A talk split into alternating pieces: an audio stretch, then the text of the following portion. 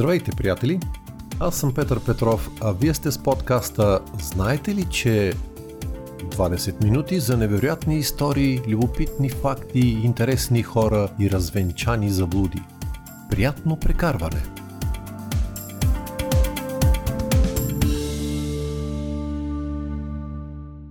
Сигурен съм, че петимата от миналия епизод са ви станали симпатични. Когато някой успее да пробие непробиваема система, той винаги печели добро отношение. И точно защото са ви спечелили, в този епизод ще преминете през срив. Макар да осъзнавате, че те са престъпници, вие все пак гледате на тях като на герой. Едва ли щяхте да им се възхищавате, ако вашата котия в трезора е била разбита. Когато търговците на диаманти се връщат на работа в понеделник – и научават, че е имало обир, в трезора настъпва суматоха. Хората крещят «Това е моята котия! Това е моята!»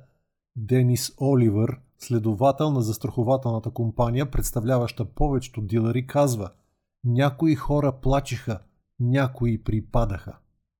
Всъщност тази щастлива за обирджиите история представа да бъде такава за тях още в същия ден – Половин час след напускане на местопрестъплението, групата се събира в апартамента на нотар Бартоло.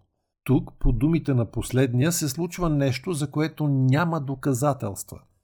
Спомняте си от миналия епизод, че историята с евреи на Дилър може би е измислена, за да се прикрие истината. Ако е така, то и това, което ще чуете сега, също не се е случило и разказването му явно има друга цел – прехвърляне на част от вината към други с цел благосклонност при евентуално правосъдие. Ето какво казва Леонардо. Когато започват да вадят кожените чантички с диаманти, много от тях се оказват празни. Само в около една пета от тях има скъпоценни камъни. Това е студен душ за всички. През седмиците преди обира Лео е виждал много от чантите в офисите на диамантерите и те винаги са били пълни. Той е очаквал общата печалба да надхвърли 100 милиона, а това, което виждат, вероятно е около 20. Замисля се за взаимодействието си с дилъра на диаманти и в ума му проблясва мисъл – може би дилърът не действа сам. Ако е предупредил група свои колеги търговци, те биха могли да извадят диамантите си от трезора преди обира, а след това всеки би могъл да заяви, че техните скъпоценни камъни са били откраднати и да вземе за страховката, докато тайно пази своите камъни.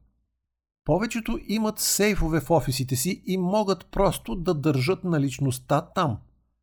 Но Тарбартоло осъзнава, че обирът, който е планирал толкова дълго, всъщност може да е бил част от сложна застрахователна измама. За този момент той казва, че ако преди половин час е бил цар, сега се чувствал като пешка. Тази версия не може да бъде проверена и доказана. Вероятността да е игра е голяма. Засечка на обраната сума не може да се направи. От една страна не е намерено откраднатото, от друга застрахователите не са много словоохотливи. Но да се върнем към събитията – в неделя вечерта Леонардо и Спиди потеглят на 10-часово пътуване обратно в Торино. Останалата част от екипа вече се връща към Италия с скъпоценните камъни. Ще се срещнат извън Милано, за да разделят всичко.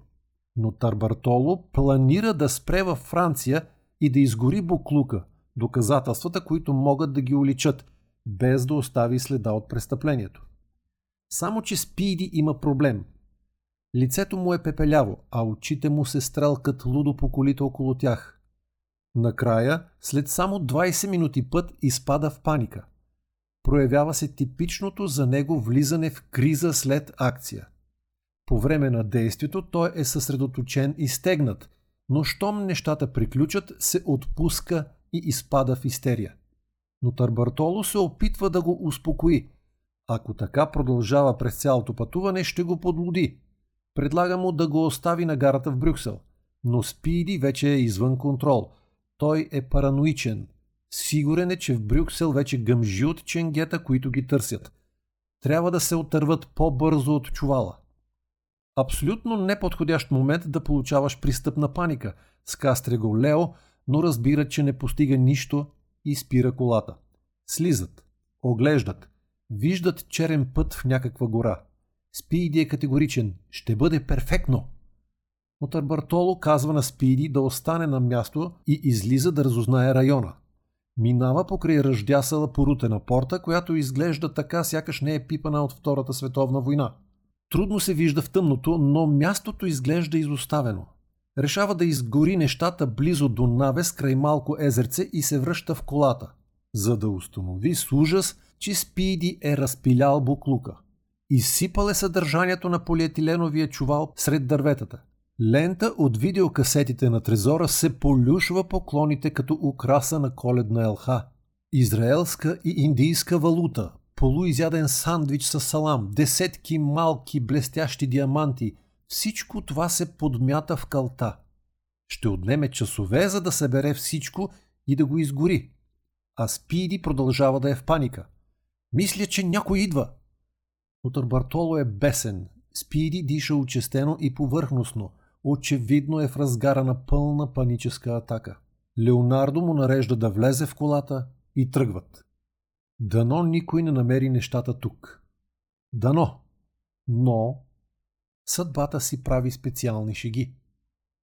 Август Ван Камп е 59 годишен пенсионер, в маниечен природозащитник. През 1998 той купува тясна ивица гора покрай магистрала Е19, на около 5 минути път с кола от къщата му. Красиви 12 акра дървета с клокочещ поток и много дубки с зайци в тях. Но тъй като граничи с магистралата, Ван Камп често намира буклуци в нея. Местни тинейджери веднъж решили да си направят купон там и изгорили малката колиба, която той бил построил – това го разгневило и се оплакал в полицията. От тогава, всеки път, когато намерил изхвърлени отпадъци, звънял с настояване да пратят някого да разследва. Отговорът обикновено бил «Да, добре», но нищо повече.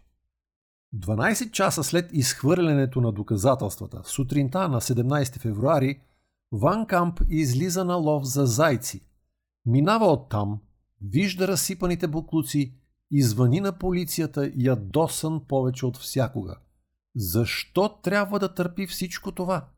Същият въпрос си задава и офицерът от среща, който върти очи на тирадата, в която го уведомяват за изхвърлена бутилка вино, полуизяден сандвич с салам, пликове с надпис Diamond Center Antwerpen. Оп! Diamond Center Antwerpen? Офицерът подскача. Какво беше това? Пита той. Пликове от диамантения център в Антверпен, повтаря ядосан, че не го чуват Ван Камп. Няколко часа по-късно половин дозина детективи прочесват гората старателно, събирайки буклука и бездомни скъпоценни камъни. Ван Камп гледа с задоволство. Полицията най-накрая се отнася към неговия проблем с нужното уважение. И така, още същия ден – е открита фактура за система за видеонаблюдение при слаба светлина. Купувач Леонардо Нотор Бартоло. Визитна картичка с адреса и телефонния номер на Елио Донорио, италиански експерт по електроника, свързан с поредица от обири. Опаковка от салам. По-късно в апартамента на Леонардо намират касова бележка за салам. При проверка на камерите от 13 февруари и часът от бележката – виждат купувача.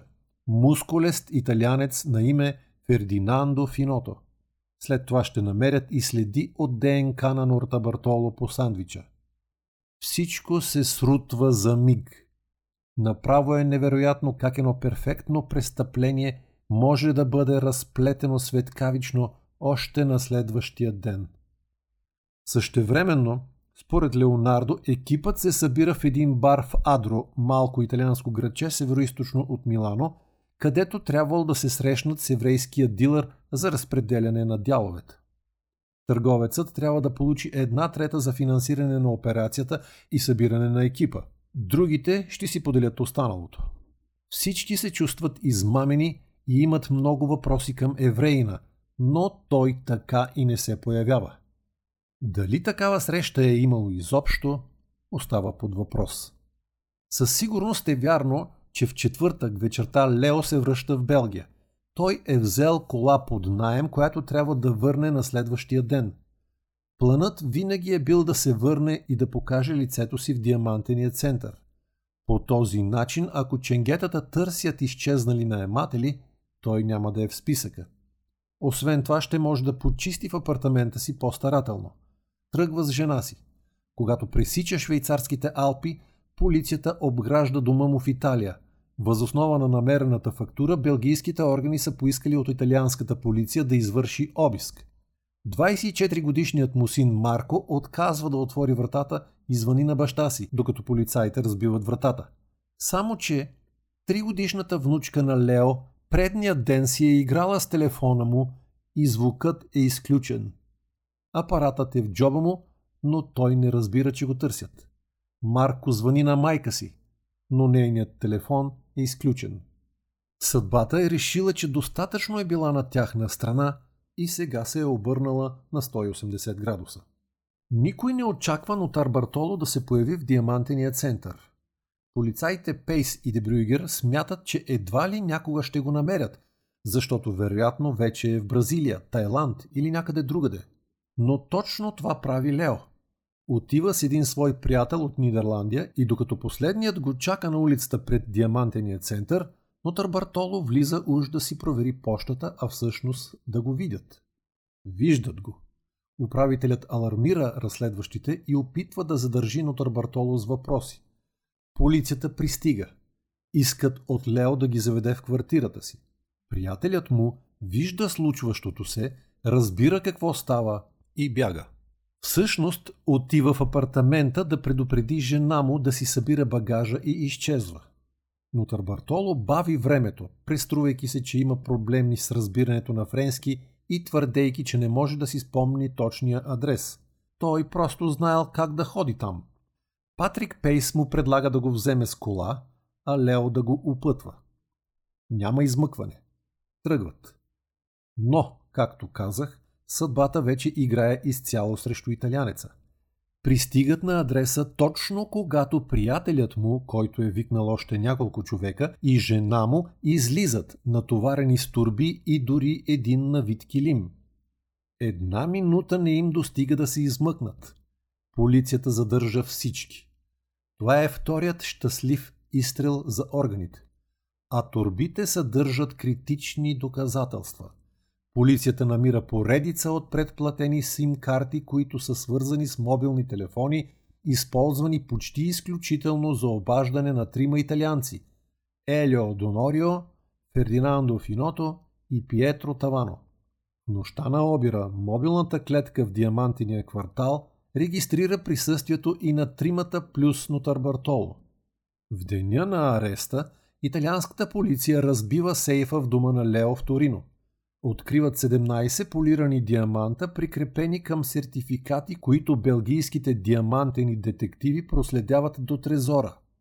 Още скъпоценни камъни са извадени с прахосмокачка от навития килим от апартамента на нотар Бартоло в Антверпен. За белгийските съдии няма съмнение. Те намират нотар Бартоло за виновен в организирането на обира и през 2005 го осъждат на максималните 10 години – с записите от мобилните телефони и прецизните доказателства за сандвича с салам, белгийските детективи убеждават френската полиция да обискира дома на приятелката на Финото на френската ривиера. Там намират белязани банкноти от 100 долара, които според детективите принадлежат на една от жертвите в Диамантения център. Съдебното производство се проточва, но Финото най-накрая е арестуван в Италия през ноември 2007 и излежава 5 годишна присъда там. Смята се, че той е чудовището. Казвам, смята се, защото нотар Бартоло никога не разкрива имената на съучастниците си. Когато разпитват в Италия Елио Донорио, той признава, че е инсталирал охранителни камери в офиса на нотар Бартоло, но отрекал всякакво участие в престъплението. Независимо от това, Негова ДНК е намерена върху една самозалепваща се лента, оставена в трезора. Екстрадират го в Белгия през ноември 2007, за да започне излежаване на 5 годишна присъда. Смята се, че това е геният, Напрегнатият Пиетро Тавано, както се досещате, е Спиди. Той излежава своята 5 годишна присъда в Италия и не позволява на адвоката си да прави изявления от негово име. Петият крадец никога не бива идентифициран. Въпреки, че полицията знае за съществуването му чрез записи на мобилни телефони и следи от ДНК, кралят на ключовете остава неразкрит. И така, имало ли е еврейски дилър и застрахователна измама или зад всичко стои братовчедът на Лео, мафиотският Дон? Мътният характер на търговията с диаманти затруднява получаването на ясни отговори. Например, детектив Де Брюйгер казва, че три четвърти от бизнеса се върши на тъмно. Тъй като е имало законни искове за около 25 милиона, това значи, че поне още 75 милиона са превъртяни с измамата, сиреч общата стойност на обира отива над 100 милиона. Разбира се, предположението за трите четвърти е базирано само на гадаене. Впрочем, самият Трезор не е бил застрахован, което поставя под съмнение версията на нотар Бартоло, но независимо коя теория е вярна, има съгласие, че кръците са се измъкнали с милиони, които никога не са възстановени. Какво се случва след това? Леонардо е освободен условно през 2009. Когато се връща в Торино обаче, хората го отбягват. Дори тези, на които е продавал бижута с отложено плащане, отказват да се издължат, защото полицията е конфискувала всичко, което са придобили от него. Бижутерският му бизнес е приключен, а никой не иска да му даде работа. Всички му обръщат гръб. На всичко отгоре, през 2011 срещу него е издадена европейска заповед за арест, след като е установено, че е нарушил условията си за предсрочно освобождаване. Едно от тези условия е да компенсира жертвите на обира, което той никога и не опитва да направи. В резултат на това е арестуван отново през 2013 на летище Шарл де Гол в Париж по време на връщането си от Съединените щати за Торино и е пратен да излежи остатъка от присъдата си до 2017. Дори изкрицата появила се с предложението на Paramount Pictures да направят филм с Том Круз по историята му срещу 250 000 долара угасва. По не съвсем ясни причини през 2018 компанията се отказва. Между другото, братовчет му, онзи за когото се смята, че е бил на път да оглави сицилианската мафия, е осъден през 2008 на 30 години затвор. От него са иззети 5 милиона евро. Дали това е било част от обира, не е ясно. Леонардо казва, че диамантите са изчезнали докато е бил в затвора. С другите никога повече не се е срещал. Точните му думи са Никога преди не ги бях срещал и никога повече не ги видях. Не искам да имам нищо общо с тях повече. Това, впрочем, е естественият отговор и в двата случая, ако си предсакан и ако криеш истината. Все пак, когато се прибира от затвора, получава съобщение, че някой иска да говори с него. Отказва. Той демонстрира разочарование. Смята се за излъган и изоставен. Но наистина ли не е видял и цент от обира? Или диамантите чакат някъде да попаднат като наследство при синовете или внуците му? Трудно е да се разбере.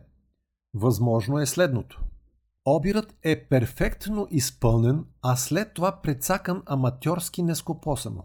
Може би другите, организатори и, или съучастници, го обвиняват за гафа с турбата с буклук и сандвича с салам и го пренебрегват за наказание.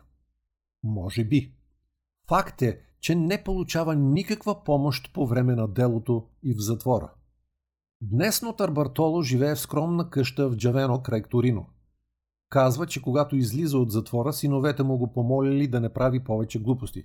И той започнал малък бизнес с пелети, които внася от Словакия и продава на хората от околните села, за да отопляват домовете си.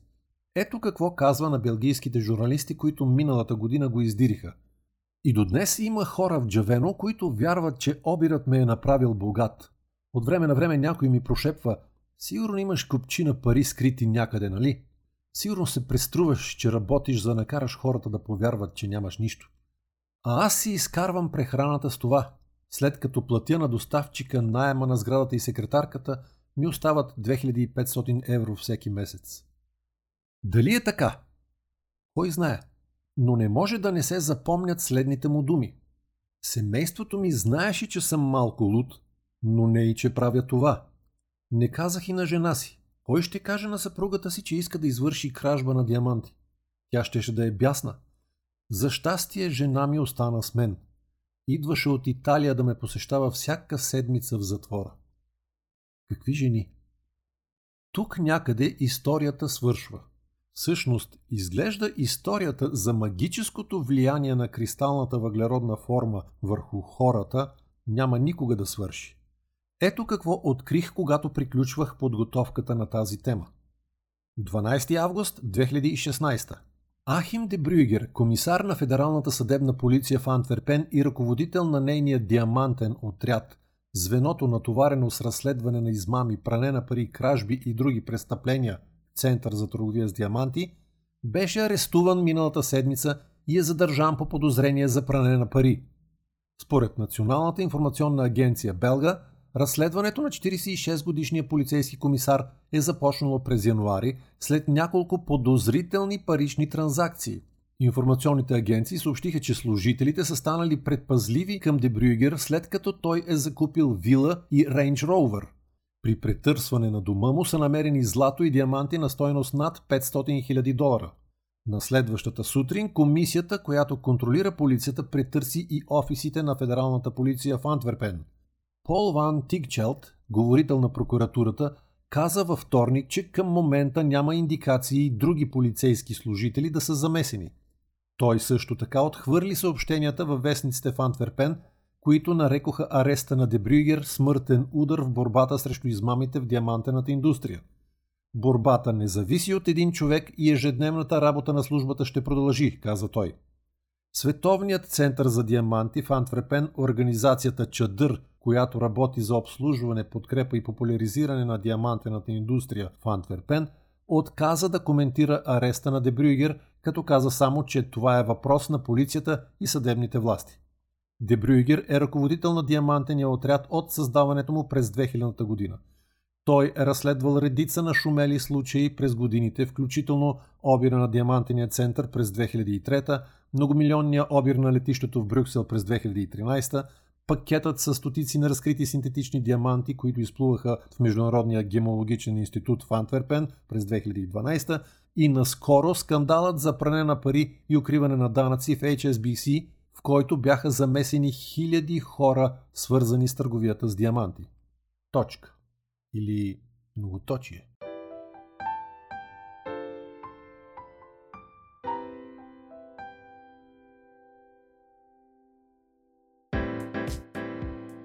За днес толкова.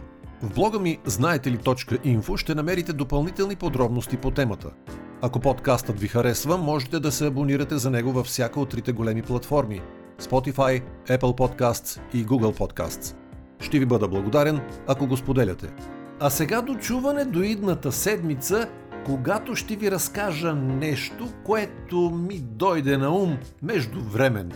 До тогава, stay hungry, stay foolish.